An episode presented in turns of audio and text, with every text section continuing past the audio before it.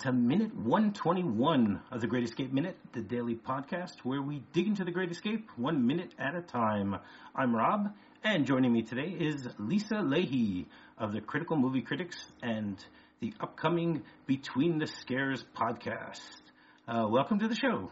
Thanks, Rob. I'm pretty excited to be here. Yeah, yeah. You're, I think you're actually my first guest who's never seen this movie before watching it for this, so I'm really looking forward to, to hearing all of your ints this week. Uh, you know, getting getting a very fresh look at this, this movie. Awesome. Hopefully I don't embarrass myself. Hopefully you liked it, but we'll get to that. We'll, we'll, don't don't give away spoilers on that. Sorry, already. No, that's okay. Not a problem. So minute one twenty-one, which, first of all, I'm very happy to say we've passed the two-hour mark. You know, only only another fifty-two minutes to go before we, you know, wrap up this movie. So hopefully everyone has still been able to keep up with us and they haven't, you know, gotten tired of, of listening to us talk about The Great Escape. So we're, uh, just get, we're in the good stuff now. You can't bail now. What do you mean? Every every minute in this movie is good.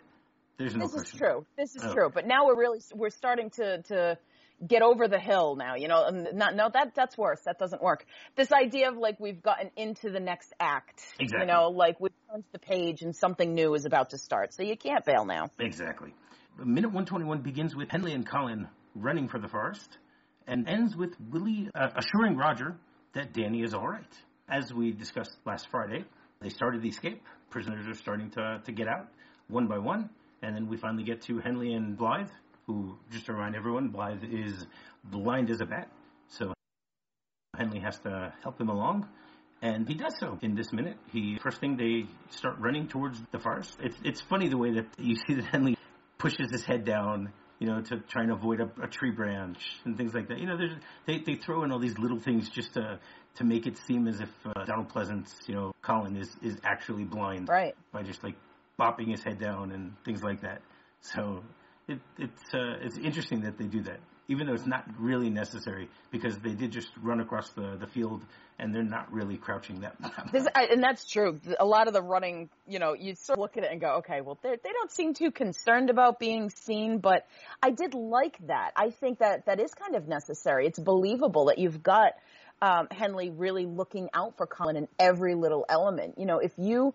Uh, it, to be able to lose your sight and so quickly, really out of seemingly out of nowhere, and then to have to do this crazy momentous thing, Colin has to completely rely on Hendley, and it's nice to know that even a tiny little branch that could catch him in the, the ear, you know, Henley's looking out for him. That takes a lot. Right. No, no, I agree. I just find it funny that, that when they're running across, that they, they come out of the hole, they're they're they're standing up. You know, they only wait to duck down once they're actually in the forest. Those branches can be fierce. Yes. I, I, I wonder if they're actually real branches or this is, you know, they're on a soundstage. Oh, or, they gotta be. Those trees looked terrible, I gotta tell you. One of the things that I, one of my complaints is that these trees looked cheesy. So in other words, uh, they're they're plastic. They ropes, they so, they were definitely you know. plastic. So the idea is, is that he wants to save Colin from getting hit in the head with plastic leaves, which probably could hurt more than regular. Yeah, leaves. You know that they might cut so, into him. We've got to be careful. Yeah, yeah. Then he might look like Blofeld or something afterwards. You never know. And so we see them run into the to the forest, and then interestingly, this is one of the few times in the movie where we get a completely black screen for a second. I mean, the obvious reason that we're getting a black screen is because of the fact that we're in the middle of a blackout. Yep. You know, we get to hear Danny and Willie have their little discussion in the dark. You know, basically, Danny is completely frightened. Uh, obviously, you know, they, they wanted to add a little tension here and have them be the character stuck in, in uh, the tunnel when the, the lights go out, mm-hmm. after everything that we saw over the last few weeks with Danny showing how much fear he had of being in cramped spaces. So now we get to see the payoff of that. You know, we see uh, Charles Bronson acting really, really scared, which is not something that you usually see. Exactly. Or that you would expect. Exactly. Especially, you know, the Danny he's been to this point. I mean, only very recently has he started showing this this fear, this phobia he's having of tight spaces and dark spaces, where in the beginning of the film, when we first meet Danny, you know, he's this strong guy. He's joshing with other men and, you know, getting the things done that he needs to get done. And it's only recently that he's really started turning, and now you really start feeling for him. Yeah. you start associating, like, well, if I was in this dark tunnel, how would I feel? And I would probably feel pretty much the same way as Danny does. No, but he, he also has, has a claustrophobic history. Do you have a claustrophobic history? I don't. Okay. I don't. And I, I'm thankful for that, but then I still would also be worried. So perhaps he's that much more worried because right. me not having the same exactly. kind of history. Exactly. I mean, uh, what, what what's funny is that when we when we think of Charles Bronson, so most people think of him in all of his roles in the late sixties, early seventies, mid seventies. You know, this, right. this is a, it's it's a relatively early uh, starring role for him. I mean, he, he was in a few movies beforehand. You know, he had some big roles in them also. This isn't the first big big film of his, but but he still didn't doesn't have the persona that we all think of uh, when we think of Charles Bronson. You know, from from Death Wish, and you know, especially uh, it, it. You know, a lot of people have said that that they they find it strange looking at him without a mustache. Yeah. You know, they're used to sure. they're used to having the, the. I actually think he, he he looks better and more reliable, you know, without the mustache here, with what he has to do here. You want to trust. Exactly. I agree. Exactly. And not to say that I wouldn't trust him in Death Wish or or any or in Assassination or any of the other movies that he made afterwards, but you know, it's I I'm, I've always been a fan of his movies from the sixties. You know, you have this, you have uh, uh, Once Upon a Time in the West, which I love him in, mm-hmm. Dirty Dozen. You know, those those are the type of movies that, that I've liked him in, and, and he never has a mustache in those movies. So, so for me, you know, unlike most people, I, I prefer him in his pre-mustache roles than his post-mustache roles. The clean-shaven uh, Charles Bronson. Exactly, exactly. So they start having this little conversation about Danny saying that, you know, that everything's going to collapse on him, give. and Willie yeah, tries to assure give. him. And I love how, how Willie reassures him. He has to say his name three times. He goes, Danny, Danny, Danny. It's all right. Yeah. Danny, it's the lights. You don't have to worry so much. I love how we start pairing people up now. Like, I, I loved this element of the film where we start buddying up. You know, like, we're, we're going to leave the schoolroom now. Everyone get a buddy. Exactly. It seemed really great that these two come together, and I love that. You know, Hendley was, was partnered up with, with Blythe, and then now you've got Willie and Danny, you know, just looking out for each other. Yeah, but Willie and Danny have been looking out for each other from the start. You know, even in mm-hmm. the, when they get into the camp, you see how they, they work together so so easily. Mm-hmm. You know, you have you, there, there's a scene at the beginning, which uh, you probably have a, a, a slight memory of, where, you know, they're they're getting ready to, to, to, to break out right at the very beginning, and Danny then asks Willie for, for some, some cigarettes, and he just gives them to him. You know, yep. cigarettes are, are, a, right are a very uh, high commodity that people need to use in prisons and in P O W camps and everything like that. And the fact that they showed right away that the two of them are basically sharing everything. And we see mm-hmm. that they're inseparable throughout the whole movie. You know, it's not really much of a surprise that they stuck together. And anyone who's seen the whole movie knows that it's beneficial for them to have stuck together at some point. Mm. But we won't go there yet. We'll wait a few weeks to get there. Not yet. Not yet. Hold on to that. Exactly. We, we we still have another two months of this of this podcast, so we'll we'll keep people in suspense who, who have decided not to watch the movie and just want to listen to us talk about it, you know, before then. And then, of course. And then we jump back to another black screen. You know, the black screen moves, and then we, we hear Roger and Mac at the final way station, I guess you can call it, right before they're about to get out. Roger starts screaming down into the tunnel, which uh, it, it's pretty funny because they're trying to, you know, keep silence here. You would think. But, but you would think, exactly. You know, is, is are they that far down that if they're screaming and the hole is open on top that, that no one's going to hear? I mean, are the air raid, the air raid sirens aren't going off anymore, are they? I don't think so. No. Uh, I don't they, recall hearing the air raid sirens at that point. So, no, they've stopped. Exactly. So for them to be for him to be screaming down, you know, he's like it's a screaming whisper. Yeah. You know, or, or it's a, a loud whisper, I guess you can call it. And he goes, light the fat lamps down there, which, which is great because, you know, you get to see the whole time that the lamps that they light, they're, they're not your normal, they don't have candles. Basically, I mean, in the original book, which, did you ever, did you read the book? I haven't read the book. No. no. Oh, I can't wait to hear this. I'm sorry. Oh, here, I, I think I'm going to have to fail you. You may. Just everyone knows, Lisa, Lisa's a teacher, so, you know. I do love my do fiction, though. I'm a fiction girl, so it's tough sometimes to get into the nonfiction, especially the history. But, you know, okay. I'll, I'll, okay. I'll try well, to in... be prepared for next time, I promise. uh, apparently that's what all your students probably say to you, and, uh, and, And do you believe them when they say that to you? No, because they don't say that to me. They tell me they read it. And, um, you know, at least I'm being honest. And I didn't, you know, try and use the Spark Notes as my version of, oh, yeah, I definitely read it. No, no, no, you didn't.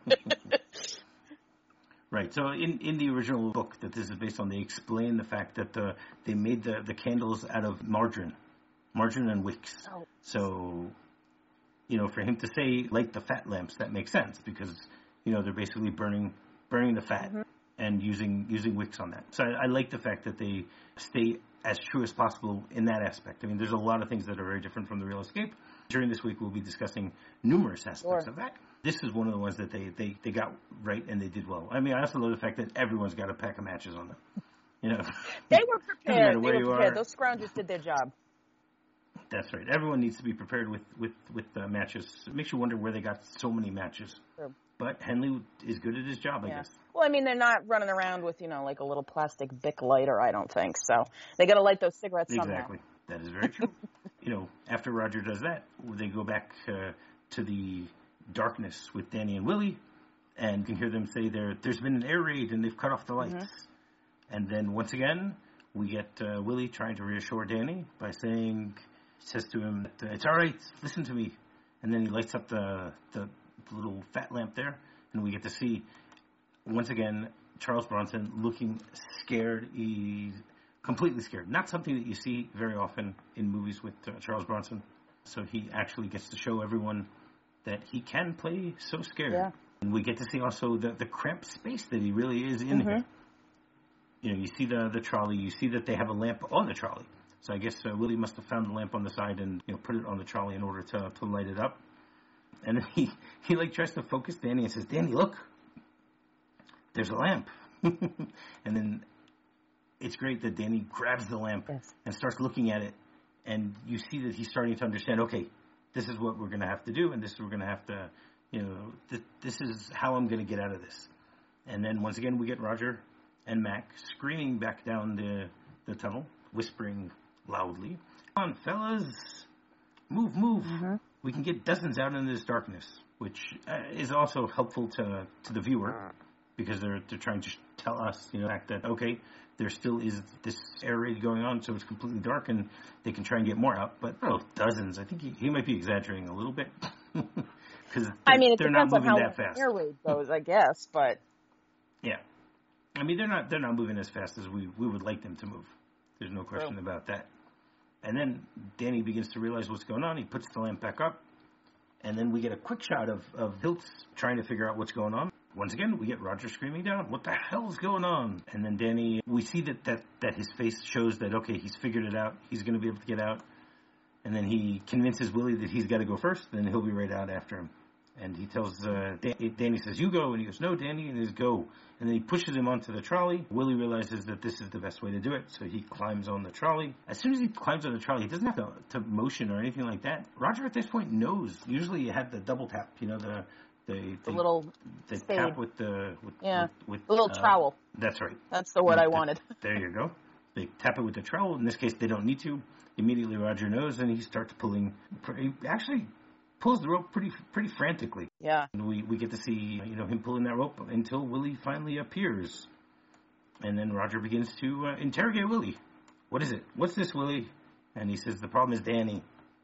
And then Roger goes, is he stuck in there? The, the question is, is when he says, is he stuck in there? Is he, do you think he's concerned for Danny? Or is he concerned for the mission that basically Danny's messing things up for everyone else? Oh, what I definitely think? think he's worried about me messing things up for someone else. Um, he's Roger is, is focused on getting this job done. He has all of these moving parts. He's got these guys who are really professional at what they do. They know what they're doing. They've got their job. This is the guy who, you know, knows how to go through these tunnels. So he's like, why is he holding everybody up? He needs to get moving here. Um, and now they have this extra time that's been bought for them through this air raid.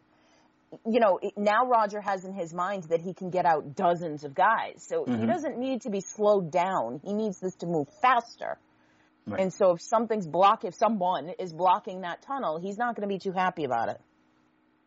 Uh, that is very, very true. So Willie's response is that he's all right. Yeah. You know, that's pretty much how this minute ends. So do you have any other notes for, for this minute, Lisa?